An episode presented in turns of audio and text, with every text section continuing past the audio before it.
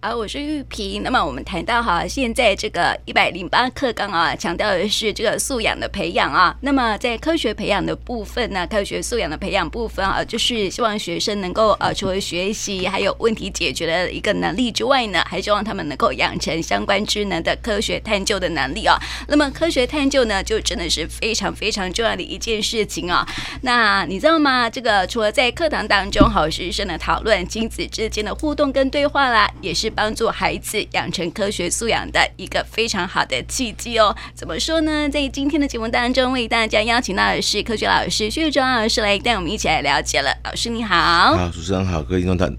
大家好我想今天的主题就像刚刚玉萍所提到的，就是说科学素养这件事情，其实在我们节目里面就是一路上是以它为主轴去衍生其他话题，但是亲子对话，那亲子对话每次一提出来的时候，可能各位听众朋友就想说，亲子对话，那就是我要跟我的孩子去说科学吗？对，那没有错，的确是跟孩子说科学，但是在有些家长会提到说，那我科学我要怎么去跟孩子说？就是我们应该先提到说。我们所谓的科学，就是为了要解决日常的生活，这是我们在前面的节目里面一直跟大家去分享。可是为什么要做亲子对话？然后亲子对话之后会发生什么事情？然后我们该怎么做？那我想我先举在有一篇报道里面，他提出一个很有名的科学家，叫做费曼。费曼他是一个天才型的物理学家那我们今天但是不是要讲费曼本人，是要讲费曼的爸爸。那这个故事基本上我很简单跟听众朋友分享。这个费曼的爸爸呢，不对，费曼有一天在公园里面，呢，那他在那边玩，就公园里面有一群人，就跟费曼说，在地上这些动物，它是鸟，那你知道它是哪一种鸟吗？OK 通常假如我们遇到这个问题，就是会看看说，它可能是麻雀或什么，但是费曼当场说。我知道它是一只鸟，可是我不知道它是什么，它是哪一种种类。那当下他们那个公园人说：“你怎么都不知道？难道你的爸爸、你的妈妈没有教你吗？” OK， 然后费曼那还是小孩子嘛，他就回去了，就问爸爸说：“爸爸，今天在公园我发生这样事情，人家问我那只鸟，我知道是鸟可是我不知道怎么说。”他的爸爸。你知道怎么回答吗？其实一般我们都会讲说赶快去 Google 去查说那只鸟是什么东西。他爸爸就开始讲说，为什么我们要去知道这个鸟的名称？就算你今天把所有的这只鸟在全世界上面不同的国家给它的命名都知道以后，这时候又代表什么？这句话让费曼突然傻住了。他说：“对，就算我知道这只鸟叫做什么名字。”它的学名是什么？可是这只鸟到底它在干嘛？它做了什么事情？为什么今天要停在公园这边？它到底要做什么事情？这时候他爸爸的这一席话引起了费曼一些兴趣后来他爸爸就更有趣，他说：“你有没有发现这些鸟落在地上的时候，它会啄自己的羽毛？你知道为什么吗？”那时候费曼就想一想说。有可能在飞的时候，那个羽毛会被风吹到乱掉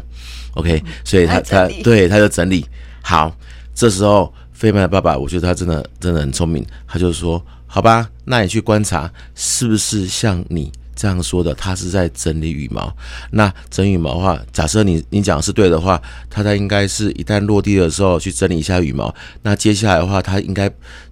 整理羽毛，用嘴巴整理羽毛的次数。”应该会变少你去看一看 ，OK。那所以这个部分的对话是只有到一半而已。可是我们有没有发现说，其实费曼从刚开始去公园玩而已一般我们被人家说问小朋友这什么鸟我们不知道。可是，一般的小朋友回去的时候可能会很沮丧，或是从此看到鸟之后可能就会走掉，因为他不想被问。对，可是他的爸爸给他一个很重要的一个启发，就是说。这只鸟名字什么没关系，可是这只鸟它的行为，它有什么事情，然后呢，它做了什么，然后有可能是什么？这符合我们科学上所谓的提出假设、提出问题。然后他爸爸还跟费曼讲说：“你去看一看，是不是它落地以后，它的用嘴巴用自己羽毛的次数有没有改变？”叫做实验。就这样。所以这样的一个对话里面，其实我们会发现，我们回头回到我们日常生活中，当比如说孩子问我们说：“为什么今天晴天？”可是通常今天就是国文课本都会写说，天上很多白云，白云像棉花糖一样。可是有时候晴天是万里无云的，云为什么不见？对，那为什么今天快到下雨了，会把那些白云变成乌云？有时候你知道吗？小朋友会，当他想要问这个问题的时候，就是他对的目前的一个环境上的改变，会有一些的好奇，再加上学校，尤其是3年级国小之后开始学自然科，那他的好奇心有时候在学校里面，可能老师上课时间有限，他可能有想到来不及问，然后过了一段时间之后，这时候可能家人出门了，或者在家里面，他突然又想到了。那通常我会跟家长分享的是，我们不要一下子就跟他回答这种肯定或否定，就是是或不是。例如晴天有时候本来就会没有云啦，雨天本来就有乌云啦，不就这样吗？我觉得很多家长都很喜欢回答这种问题，有没有？对，因为这样的话可以节省时间。因为家长都不喜欢小孩问他问题。对，像我们小时候都说哈，跟他拿乌一包水，对，然后这时候就会变成他会从此会被观念被框架到说，原来我们反正晴天嘛，就是白云或没有云。 OK， 他不会去管说原来其实比较那个天上云量更少的时候，代表它的温度是更高的。因为云本身是有那个里面有小冰块啦，还有小水珠，那天气越高的话，其实这些都蒸发成气体，自然就会看不到云。对，类似这样的概念。其实这些东西我们在平常的亲子对话里面，我们其实可以跟孩子就像聊天一样。那很多爸爸妈妈就想说可是我又不太懂万一我说错了怎么办？对，其实我倒给这样一些的分享，就是说，对，有时候我们会听到当下，假如说我们真的不是那么清楚的话，我们可以就我们现有的知识去回答他说：“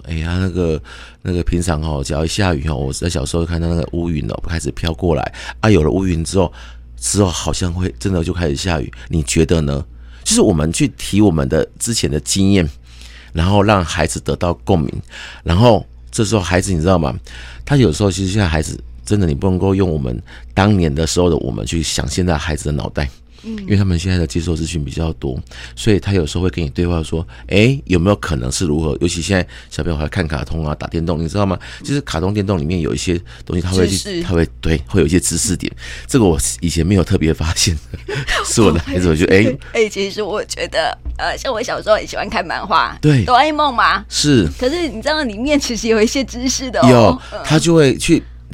参在这些卡通里面。对，然后孩子事实上是截取到的，然后他就开始跟你对话说：“我看到什么的时候，或是他也没有说跟你说我看到什么样的卡通，他就会告诉你说：我看到什么现象，好像今天当我们今天天气要开始转不好的时候，我看到天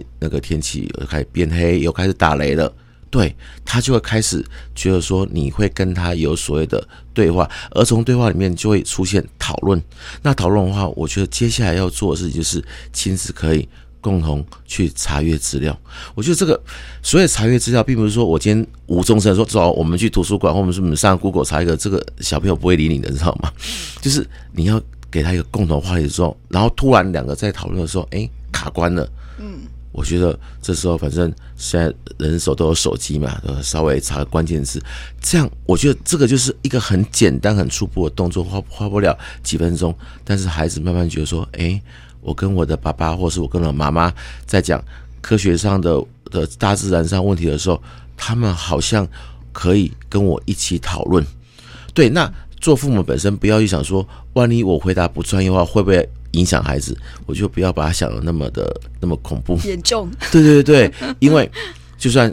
我们好了，我们当老师，其实我们会不会有讲错问？会啊，知识会不会有不断的去更新？基本上也会，科学本来就是如此。那何况是我们家长，我们还有平常自己的工作自己的东西。但是最主要是让孩子学会说，他透过说话提问的过程里面，然后教他讨论，然后我们再用我们的生活经验配合我们现在这些网络啦这些容易查阅的资料来一起帮忙他。嗯，对，嗯，因为我发现说哈，这个很多家长不敢回答孩子的问题哦，除了不耐烦，好，就是太浪费时间，对，要不然就是我真的不懂哎。然后我怕在孩子面前丢脸，对，所以就不想回答这个问题。对对对，就是会用以前我们在小时候的一个观念，然后去教育或是看待现在，或是模拟现在小孩子可能的想法。其实没有，他们小孩子想法，他们就是很单纯，他们觉得说啊，为什么会这样？就像刚刚提到费曼爸爸的事情，其实他后面还有一段故事。后来这个费曼爸爸就提到说，你怎么知道邻居要讲的是鸟 ？OK 啊，这时候我们一般想说，对啊，天空飞的不是鸟吗？但是你知道吗？原本费曼站在公园遇到的场景是，这些鸟是落地的，它落地的啊。为什么知道它是鸟？并不是说它会飞，因为没有看到它飞嘛，没有看到它飞，基本上因为它有羽毛哦，有羽毛，所以。也就是说，当然这是比较深层一点的观察，可是这些我们在科学，其实在科学教育里面，孩子们往往在科学学习往往会遇到一个瓶颈，就是他不知道怎么去透过观察来去回答他要的问题，然后通通都是用背的哦，为什么是鸟？哦，鸟一定会飞。可是问题是，像鸡啦、鸭啦，基本上它跟鸟是属于同一个家族，我们把它叫做禽类，对，禽类。那所以。但是他们为什么通通叫禽类？因为他们就是有羽毛这种东西。对。那我想这个当然这里面有没有更复杂的东西？有，可是这个是大家都耳熟能详的。那我们跟小朋友分享的时候，他说：“哦，原来我们要看到他当时候的情形是怎么样。”就像我们刚肥胖爸爸有提到说：“啊，你怎么知道他落地的时候就会那个整理自己的羽毛？”让我们看看它的次数，结果后来发现说，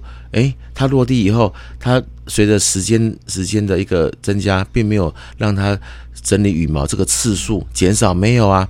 代表什么啊？代表可能刚刚爸爸讲的假设有错了，就是这样。透过观察，对，所以回到刚刚那个主持人讲的是说，是不是我们大人回答的就一定要100%对？万一错了，是不是很没面子？没有，但是至少让孩子知道说，科学是可以经过观察验证，然后验证之后可以得到负向的结果。那这所谓负向结果就是跟预期不符合，那我们再去做修正。不然现在其实很多的同学尤其在高中啊，也会做小论文啊，会做专题，往往就会出现问题是。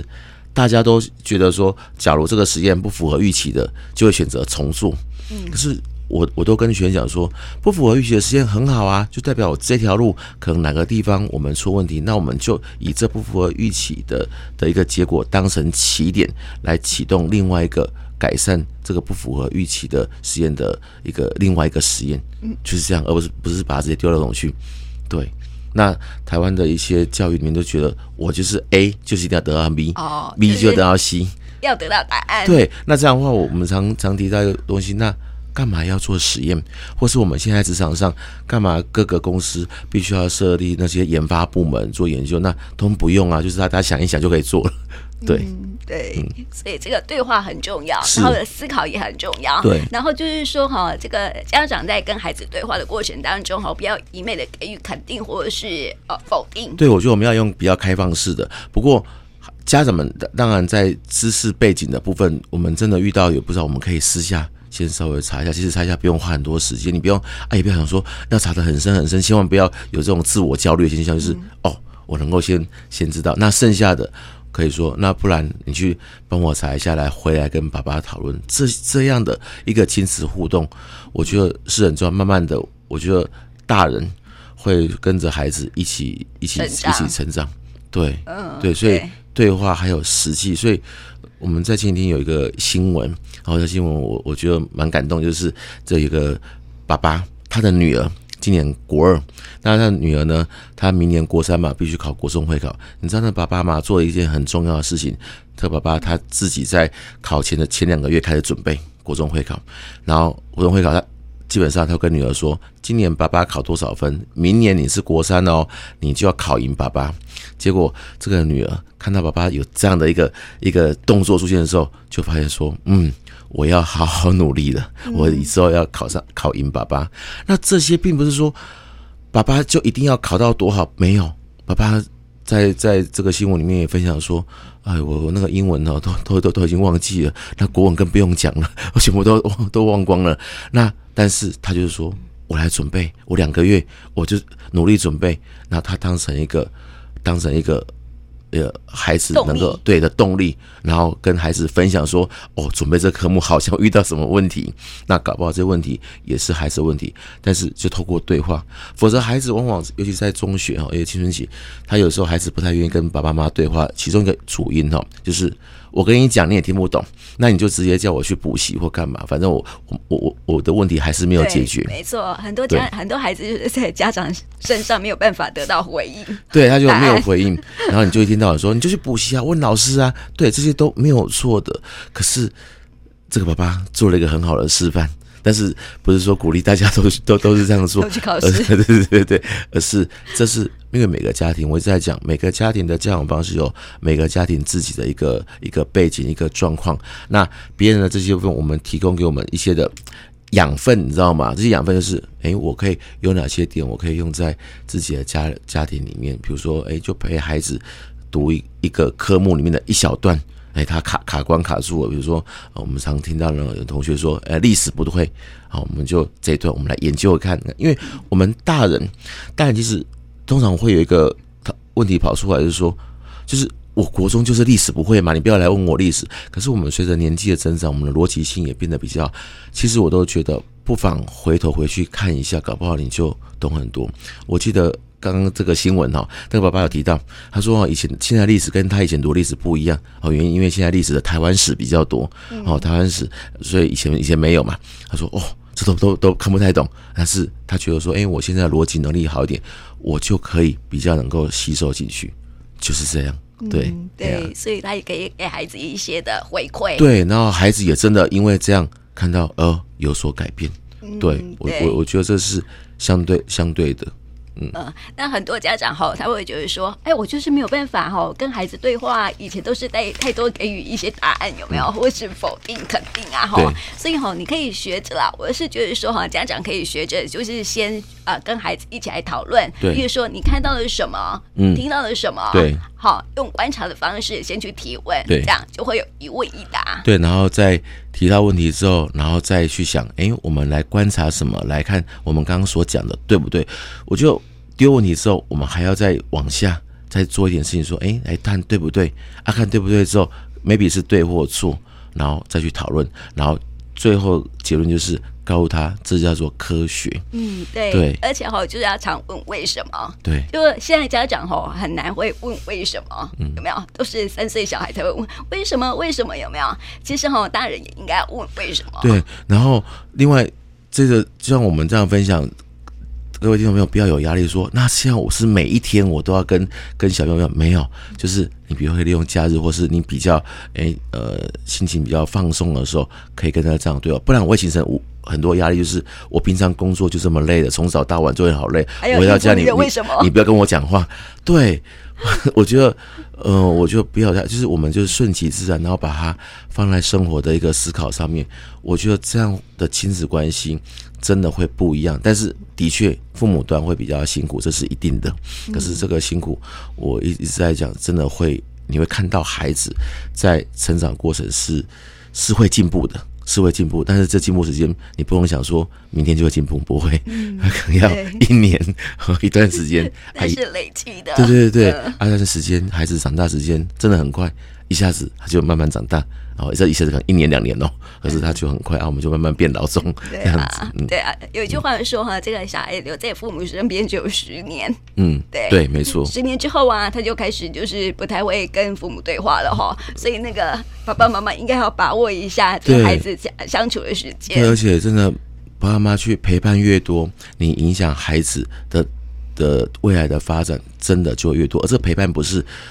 所谓的直升机父母，不是，而是陪伴他走过这些学习的低潮、学习的问题，然后跟他一起成长。对，这个老师给予非常非常好的一些建议了哈，所以呢，也鼓励听众朋友，鼓励在收音旁的家长哈，可以跟孩子多一点的对话，然后引导孩子去思考、去观察哈，这是很重要的一个部分哈，也可以引领孩子就是在科学领域上面哈更有兴趣，也更加有。成长这样子，对，至少让他觉得说，科学不是在一个我只要把它背起来，好就处理，其实科学是可以应用在生活上各个层面上面的。嗯，好，谢谢就是张老师来到我们节目当中，谢谢大家，嗯，好，拜拜。